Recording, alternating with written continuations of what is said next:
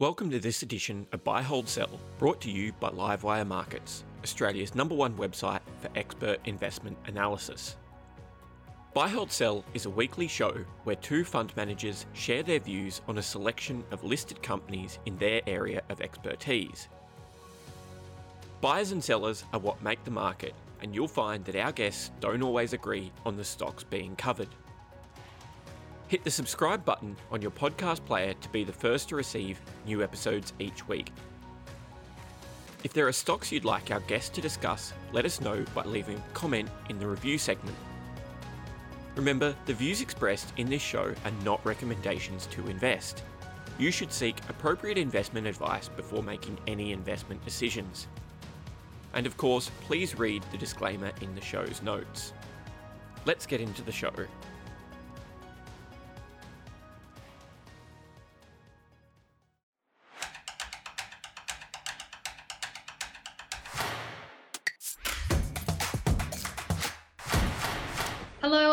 Welcome to Livewire's Buy Hold Sell. I'm Ally Selby, and 2022 has started off with a bang, but not in the way investors would have hoped. As many of you would know, the S&P ASX 200 has slipped around 7% year to date, and with inflation abound and interest rates likely on the rise, we thought we'd invite two Aussie investing pros on the show to see how they are positioning their portfolios over the year ahead. Today, we're joined by Simon Conn from IML and Bruce Williams from Elston. Let's talk about COVID 19. It's the reason that we're filming from home today, or for Simon in the office, but it also provided investors with plenty of opportunities to exploit mispriced sectors and stocks. Are those kinds of rotation opportunities available to investors in 2022, or are we more likely to see volatility and weakness from the ASX this year? Bruce, I might start on you. Sure, Ally. I, I think we definitely will. Uh, we've got a lot of COVID induced factors yet to play out. So, if you think about uh, fiscal and monetary stimulus, if you think about consumer spending habits, if you think about uh, uh the way we work, all these things as COVID rolls through, we've got to unwind. And I think it will probably lead to a pretty volatile period and, and changing expectations for not only companies, but, uh, but the, what we pay for them as well. Over to you, Simon. Are there any rotation opportunities that are alive and well in 2022, or are you expecting volatility like Bruce? Yes, I think Ally, we're going to see another. We're going to see quite a bit of volatility this year. I think um, January is a bit of a precursor to what we should, we shall see through the year. I mean, the most dominant factor um, on the share market has been the ultra low interest rates um, that has been forced on the world by the US Federal Reserve and been copied by many other banks around the world. Um, and as that uh, ultra low interest rate environment um, unwinds. Um, and I think clearly the Fed's in the US has signaled that, saying that inflation is not transitory. We'll see bond rates move up as they, as they did quite strongly in January. And that will lead to a big revaluation adjustment, particularly in those stocks that are high-ish growth. And a lot of investors have bid to valuations that just don't make sense for us. Staying with you, Simon, I'd love to know, are you holding more or less cash than this time last year? So our cash levels are about the same as this time last year, Ally, with a couple of percent in cash. But we do have quite a lot of stocks under takeover. So we've got about between seven and nine percent of the fund um, subject to takeover. So companies like AusNet, API, um, Senex Energies, uh, and Z Energy, which will turn into cash over the next um, six to eight weeks. Uh, that gives us about you know quite a lot of uh, firepower then to reinvest into those stocks that we think still represent good value. And I can talk about those a bit later. Same question to you, Bruce. Do you have more or less cash in your portfolio than this time last year? We have uh, more Ally. We recently got taken out of uh, Sydney airports and we're yet to redeploy. And because of the environment we're in, the volatility, the un- un- unknown earnings that season that we're going into, uh, we thought we'd take the opportunity during that period to redeploy. Uh, we've got quite a few companies that we do like um, that we are just waiting for the opportunity to purchase. Bruce, staying with you, is there a sector that you're avoiding or rotating out of in 2022? Yeah, Ally, if I was to choose one, it would be uh, consumer discretionary, particularly retail. Uh, they've had a period of unbelievable demand because we'd had no other choice. We couldn't go out to dinner, we couldn't go on holidays, we couldn't do all those sorts of things that we're used to. And in our view, it meant these companies are actually over earning.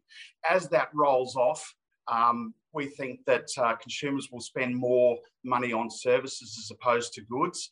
And it's really difficult to work out what underlying demand will be going forward. You could potentially see that they've had earnings or, or they've had sales pulled forward into that COVID period. What would make you re enter the consumer discretionary sector or the retailers? I think once we've got a feel for what normal sales look like and the growth rate of those sales. And for us, it always just comes down to whether the valuation stacks up and we've got a margin for safety built in there. Over to you, Simon. Is there a sector that you're avoiding in 2022? Yeah, um, like Bruce was saying, we've been very cautious on the consumer discretionary sector and the discretionary, especially retail sector in particular. It was a perfect storm for them over the last 18 months with consumers locked at home, no overseas travel, and the JobKeeper stimulus providing effective wage increase for some people uh, particularly omni-channel uh, pure online players, which we've been very cautious of. Um, and those stocks, you know, despite the pullback, we think they still look pretty pretty full. So we're pretty uh, cautious on the specialty retail sector. Um, margins look a bit inflated again, and, and the valuations don't reflect, I think, um, you know, more normal underlying operating conditions for for a lot of the a lot of the companies in that sector. What would have to happen for you to start buying up retailers again? Look, I think it comes down to a stock by stock basis, Ally. So, you know, there are stocks such as Best and Less and Myer in the discretionary sector where the valuations look very cheap. And both stocks have been impacted by um, the shutdowns and uh, lockdowns of those having to have stores closed. Um, and their margins haven't been artificially inflated by what's happened. So, you know, we think both those businesses on P's are less than 11 and six times in Myer's case with good online opportunities. And we think the omni-channel uh, way is a much better way to play, um, the, you know, the growing trend to online. Um, the pure online players for us are, you know, pretty low margin businesses, really having to pay a lot of their uh, their margin away to, to Google to drive um, volume to their websites. So that's a sector we're very cautious on. Staying with you, Simon, looking at your portfolio, which sectors are you overweight right now? Your two sectors, Ally, that we like uh, are the consumer staples sector um, and the communications and telcos sector. Um, both have got fairly resilient demand um, you know, they're, they're um, able to have, you know, some pricing power and, and particularly the telcos are not, you know, not subject to, to big cost of goods sold increases. Um, and stocks in that sector look, look attractively priced for our money. What would have to happen for you to take money out of those sectors though? Ally, look, it's a stock by stock um, situation. So if the valuations were extreme, um, you know, obviously we would we would recycle out of that, move out of those sectors. But at the moment, you know, we're finding good value in the consumer staples um, and media sector and uh, telco sectors in particular. Is there a consumer staples and a telco communications player that you think is a winner in 2022?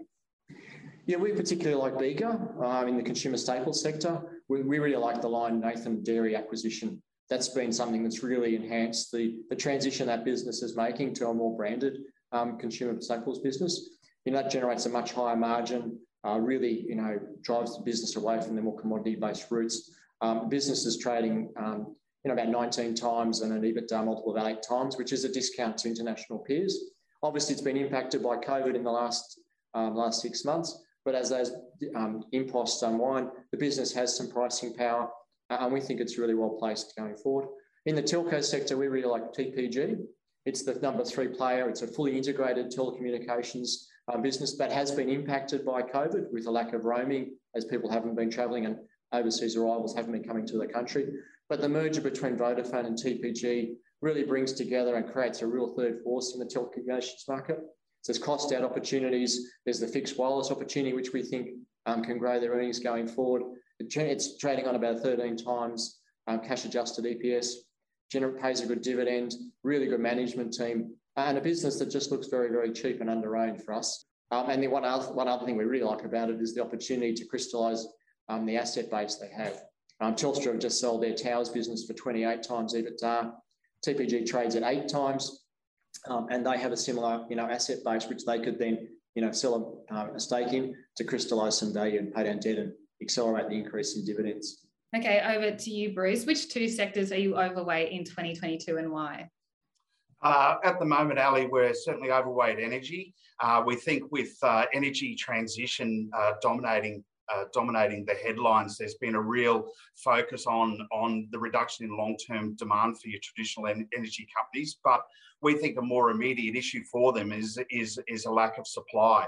Uh, going back sort of three or four years, we had very low prices. That led to a real underinvestment in terms of capex and sometimes opex as well. So basically, the supply, there is a supply shortfall given the energy needs of the country. And, uh, and we think uh, they will be sensible going forward uh, in terms of how they spend their money. We think they'll run them very lean. Um, the commodity price that drives them is very good, so excellent cash generation. And uh, we think uh, on undemanding multiples, it's a, it's a really good spot to be at the moment. They also provide traditionally a bit of an inflation hedge, which uh, which we don't mind also. Is there a second sector that you're overweight in your portfolio at the moment? Yeah, Ally, we're not overweight at the moment, but certainly it is something we're focused very heavily on, and that's healthcare. Um, over the last couple of years, it, uh, it uh, really hasn't been the place to be uh, from a price perspective. They haven't really changed over that period, And whether it be COVID impacts, whether it be their defensive nature, or whether it be maybe a, a reasonably high multiple that they've since grown into. But certainly, we think as COVID rolls off, a lot of them have been impacted through the deferral of elective surgeries. Uh, hospitals been put over to deal with COVID, so very inefficient operations. Uh, we think uh, we think, and also uh, Australia has some very good healthcare companies to uh, to choose from. So that's an area we're really focused on at the moment. What would make you take money off the table in those energy and healthcare sectors? I think it's the same that it take me make me put the money in in the first place. It's uh, it, it for us it comes down to uh, comes down to a reasonable rate of return given the style of the company that it's in and uh, and that we're getting rewarded for taking on the risk. Are there two stocks within those two sectors that you're really liking at the moment that you think can outperform in 2022? Yeah, from uh, from an energy perspective, we uh, we very much like Santos. Um, it's got a lot of opportunities in front of it. They've been very disciplined and organised with how they go about it. They are reasonably low risk opportunities. So obviously the uh, the uh, underlying price for oil and gas is is very uh, is very supportive of them. Lots of free cash generation. They're also looking at uh, post their uh, post their merger with Oil Search. They're looking at um, getting rid of non-core operations and also farming down some assets. So the balance sheet's really strong as well. Uh, so we think it's uh, we think it's a great place to be at the moment. In terms of healthcare, uh, we do like, and I'll have to put a caveat on this, we do like Ramsay. Uh, we think it's going to have a poor half year coming up. Um, obviously, with elective surgery deferrals, I think they're just reinstating them in New South Wales this week. Uh, we think that really does knock them around, but going forward, all these deferrals, those that requirement isn't gone. All it does is firm up your future demand. So we think they'll operate at very high utilisation rates going forward. We also think uh, waiting lists, particularly in the public system, and this is not just domestically, this is overseas as well. We think the waiting list is a real political problem. So they'll start pushing public patients through private hospitals.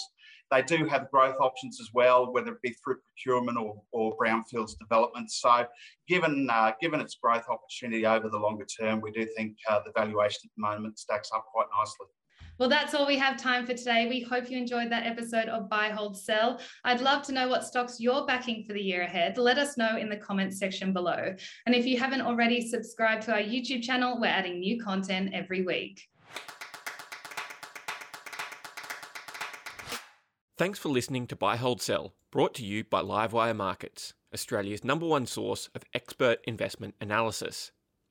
Register for free at livewiremarkets.com to discover more exclusive investing articles, videos, and podcasts.